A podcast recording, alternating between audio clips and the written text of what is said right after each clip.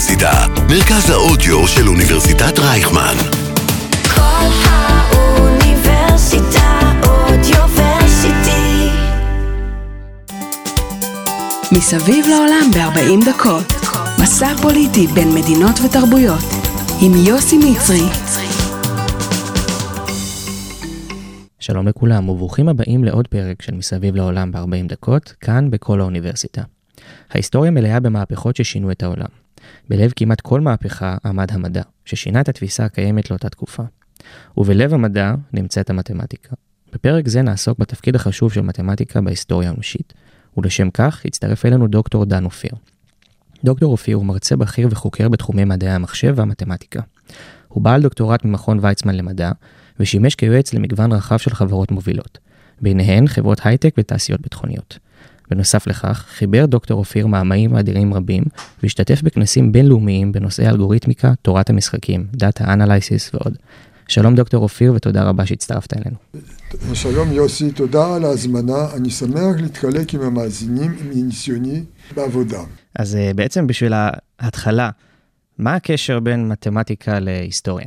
ההתחלה אפשר לומר התחילה, הקשר התחיל בצורך של, של האנושות בספירה של הפגרים בציד ובהמשך הספירה הייתה מבוססת על השיטה דצימלית, למה דצימלית? בגלל עשר אצבעות שהיה לאדם שעזרו לו למנות ולספור בעזרת אצבעות, כיפוף אצבעות היה מסמן את כמות הזרים שהוא היה מוצא.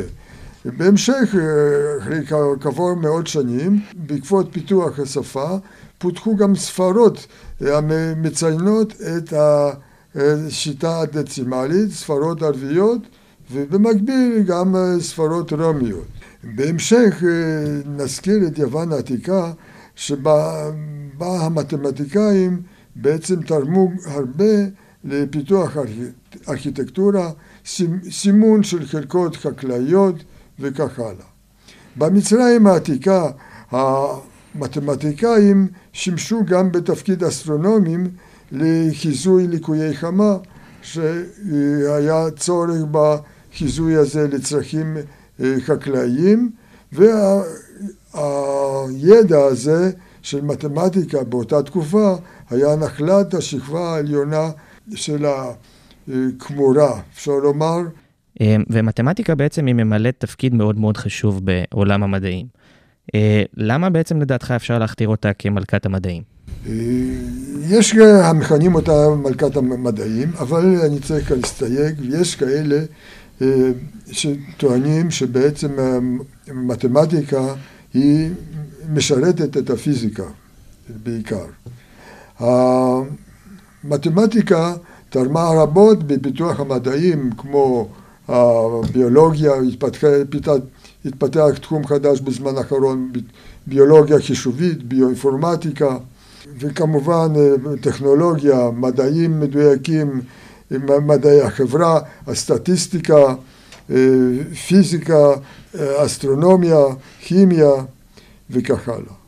מצד שני זה החלק השימושי של המתמטיקה. מצד שני למתמטיקה ישנו גם חלק תיאורטי ואותו בהחלט אפשר לכנות טהור, מצדיק את הכינוי, את הגישה הקוראת למתמטיקה מלכת המדעים בעקבות, בעקבות זה שהיא עוסקת דווקא לא, לא שימושית אלא טהורה, טהורה ומקבלת תואר, תואר אצולה מלכת המדעים. אז בעצם כבר משחר ההיסטוריה אנחנו רואים את התפקיד של מתמטיקה בעיקר בכל מה שקשור בארכיטקטורה, ואפשר לראות את זה בתרבות היוונית והרומאית בעיקר. אתה יכול לתת לנו קצת דוגמאות למפגש הזה בין מתמטיקה לארכיטקטורה?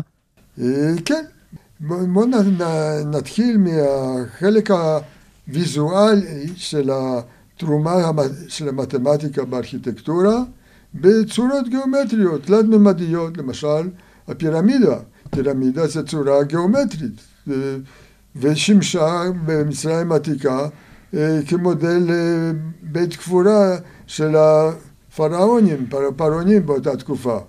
בהמשך אנחנו יכולים להזכיר את הקוליסאום ברומא, שצורת הגליל כמובן. כיפת הזהב, כיפה כשמה כן היא, זה, זה חתך של כדור אה, בירושלים, כיפת הזהב. יש לנו מגדל בפיזה, שהוא גליל, אמנם נטוי בעקבות אה, שינויי קרקע, תזוזות קרקע, אבל בכל זאת גליל, בצורה גיאומטרית.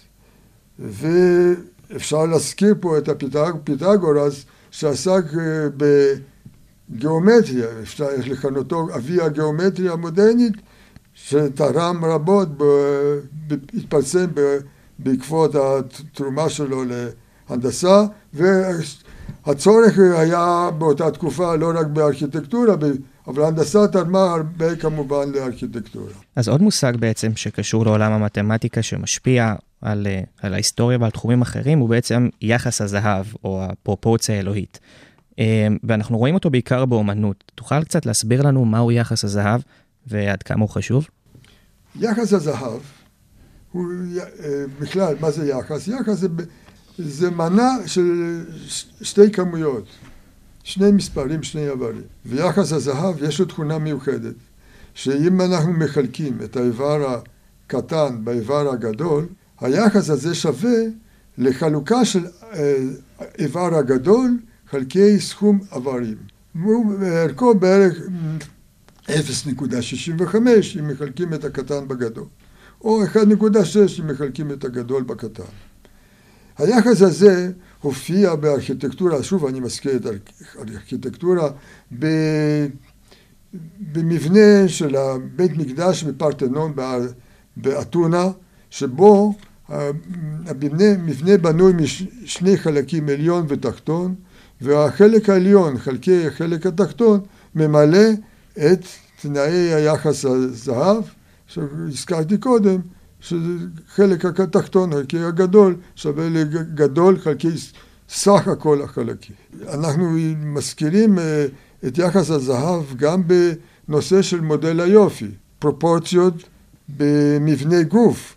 אה, אנחנו, ליאונרדו דה וינצ'י עסק בפרופורציות, אנחנו במאזינים ודאי מכירים את התמונה של ליאונרדו דה וינצ'י של בן, בן אדם הפוסק ידיים ורגליים ומעגל עובר ידי קצות האצבעות של הידיים ורגליים ומרכז המעגל מתלכד עם מרכז הגוף של האדם.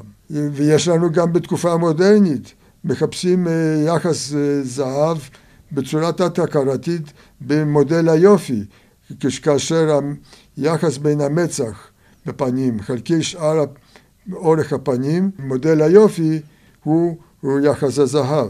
אנחנו נזכיר עוד פעם את ליאונרדו דה וינצ'י, שבעניין של מונליזה, בהמשך הציירים המאוחרים יותר גילו שאם בונים ספירלה על פני הפנים של מונליזה, הספירלה הולכת ומתרחבת, תואמת, חופפת לאברי הפנים של מונליזה. כאן כדאי להזכיר את הנושא של אסתטיקה שקשור לאומנות בכלל. מה קורה באסתטיקה? אסתטיקה נותנת לבן אדם תחושה עילאית, תחושת רוגע ותחושה נעימה, והיא קשורה, ב, כאילו כך הפסיכולוגים, בהפרשה של חומר הנקרא דופמין במוח של בן אדם, הנותן לו אה, הרגשה נוחה ונעימה. אז בעצם בדומה ליחס הזהב, יש עוד מונח שחוזר על עצמו בכל כך הרבה תחומים לאורך ההיסטוריה, אה, וזהו כמובן סדרת פיבונאצ'י, אה, סדרה של מספרים שבעצם חוזרים על עצמה. אה, תוכל להסביר לנו מה המשמעות של הסדרה הזאת ומה התרומה שלה בעצם לחיים? מה זה בכלל סדרה? זה איברים שיש להם סדר, או סדר עולה. יכולה להיות סדרה אינסופית, שמספר איברים הולך לאינסוף, עד אינסוף. וסדרת פיבונאצ'י יש לה את התכונה הזאת, סדרה של איברים, מספרים ממשיים, שכל איבר בסדרה שווה לסכום שני איברים קודמים לו. ומה מיוחד בסדרה הפיבונאצ'י? שהפרש בין שני מספרים שכנים, מנה של ההפרשים היא מתקרבת ליחס הזהב. מה הכוונה מתקרבת? זאת אומרת, ככל שאנחנו עולים בסדרה הזאת של המספרים, אמרנו סדרה אינסופית, אנחנו מתקרבים ליחס הזהב. הזכרנו את יחס הזהב בקשר לארכיטקטורה.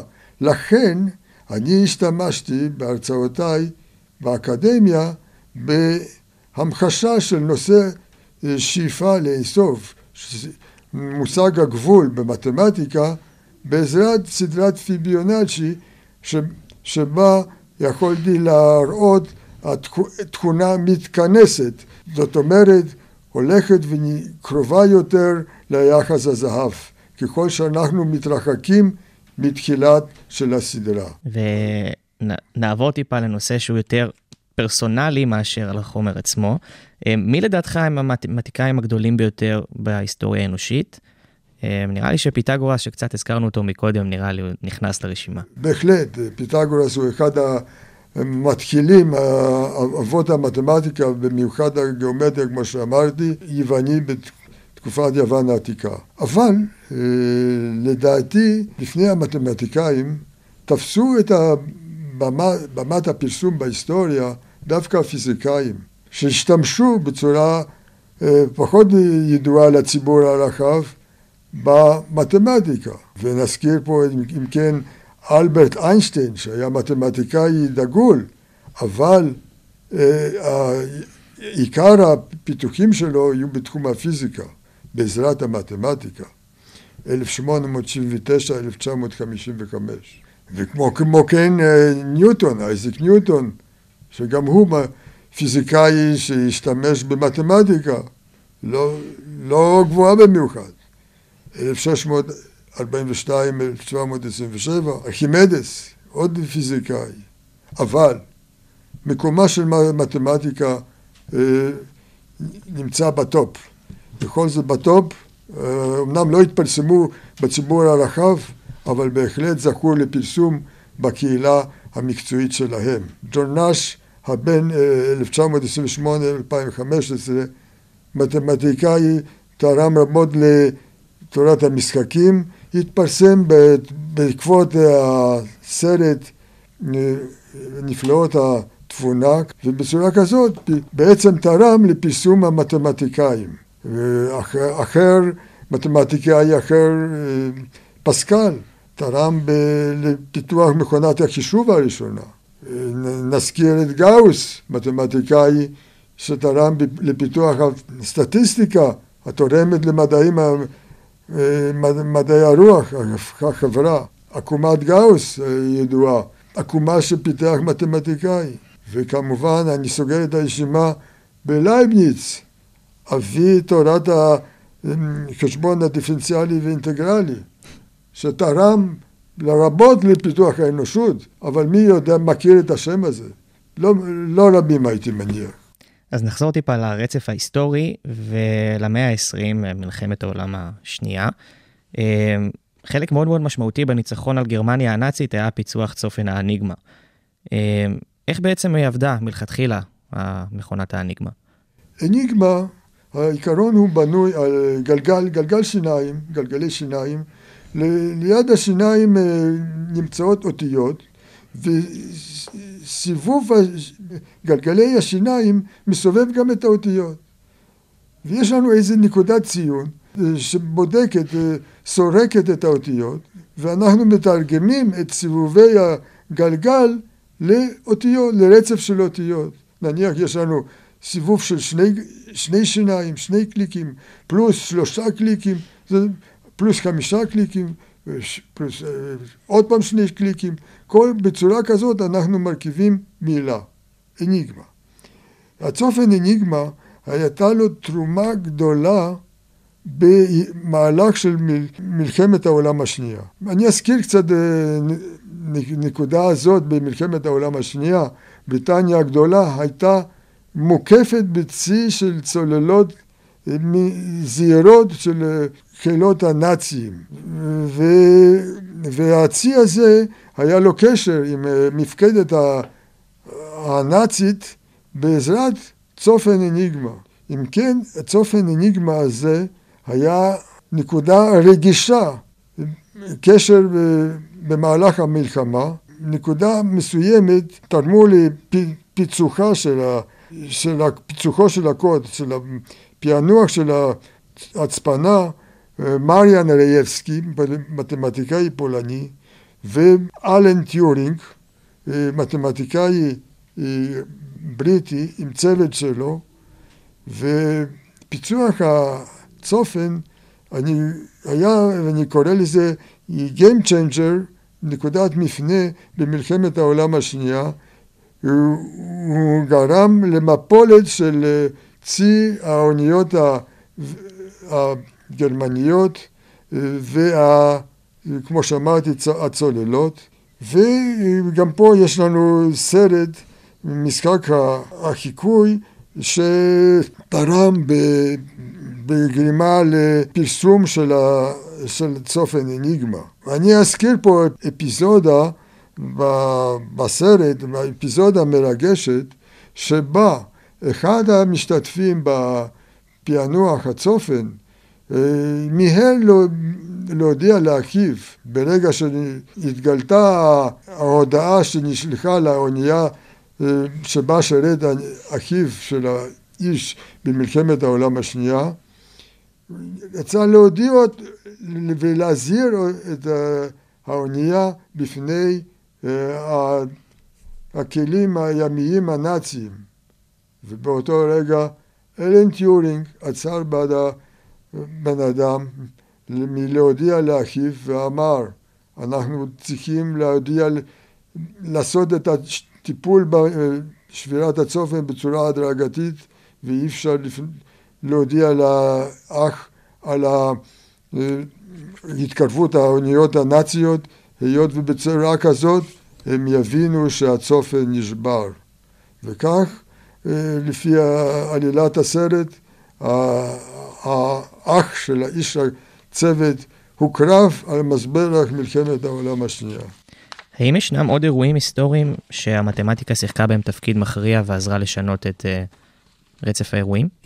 Uh, כן, אפשר לומר שכמו ששבירת האניגמה uh, עזרה במפנה, בחזית המערבית, כך פצצת גרעין, פצצת האטום, עזרה, ב, הייתי אומר, גם כן ניצחון של בנות הברית במזרח הרחוק, ביפן. הטלת הפצצה בהירושימה ומאוחר יותר בנגסקי הייתה, אפשר לומר, Game Changer בחזית המזרחית הרחוקה.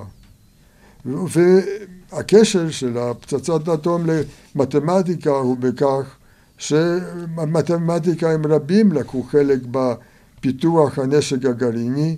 ידועה שיטה, שיטת מונטה קרלו של מתמטיקאי מוצא יהודי, אולם, סטניסלב מייצ'ין אולם, הוא פיתח שיטה מתמטית להדמיית תהליכים פיזיקליים ונתנה, השיטה הזאת נתנה, נתנה דחיפה משמעותית לפיתוח הנשק הגרעיני ולחיזוי תהליכים גרעיניים.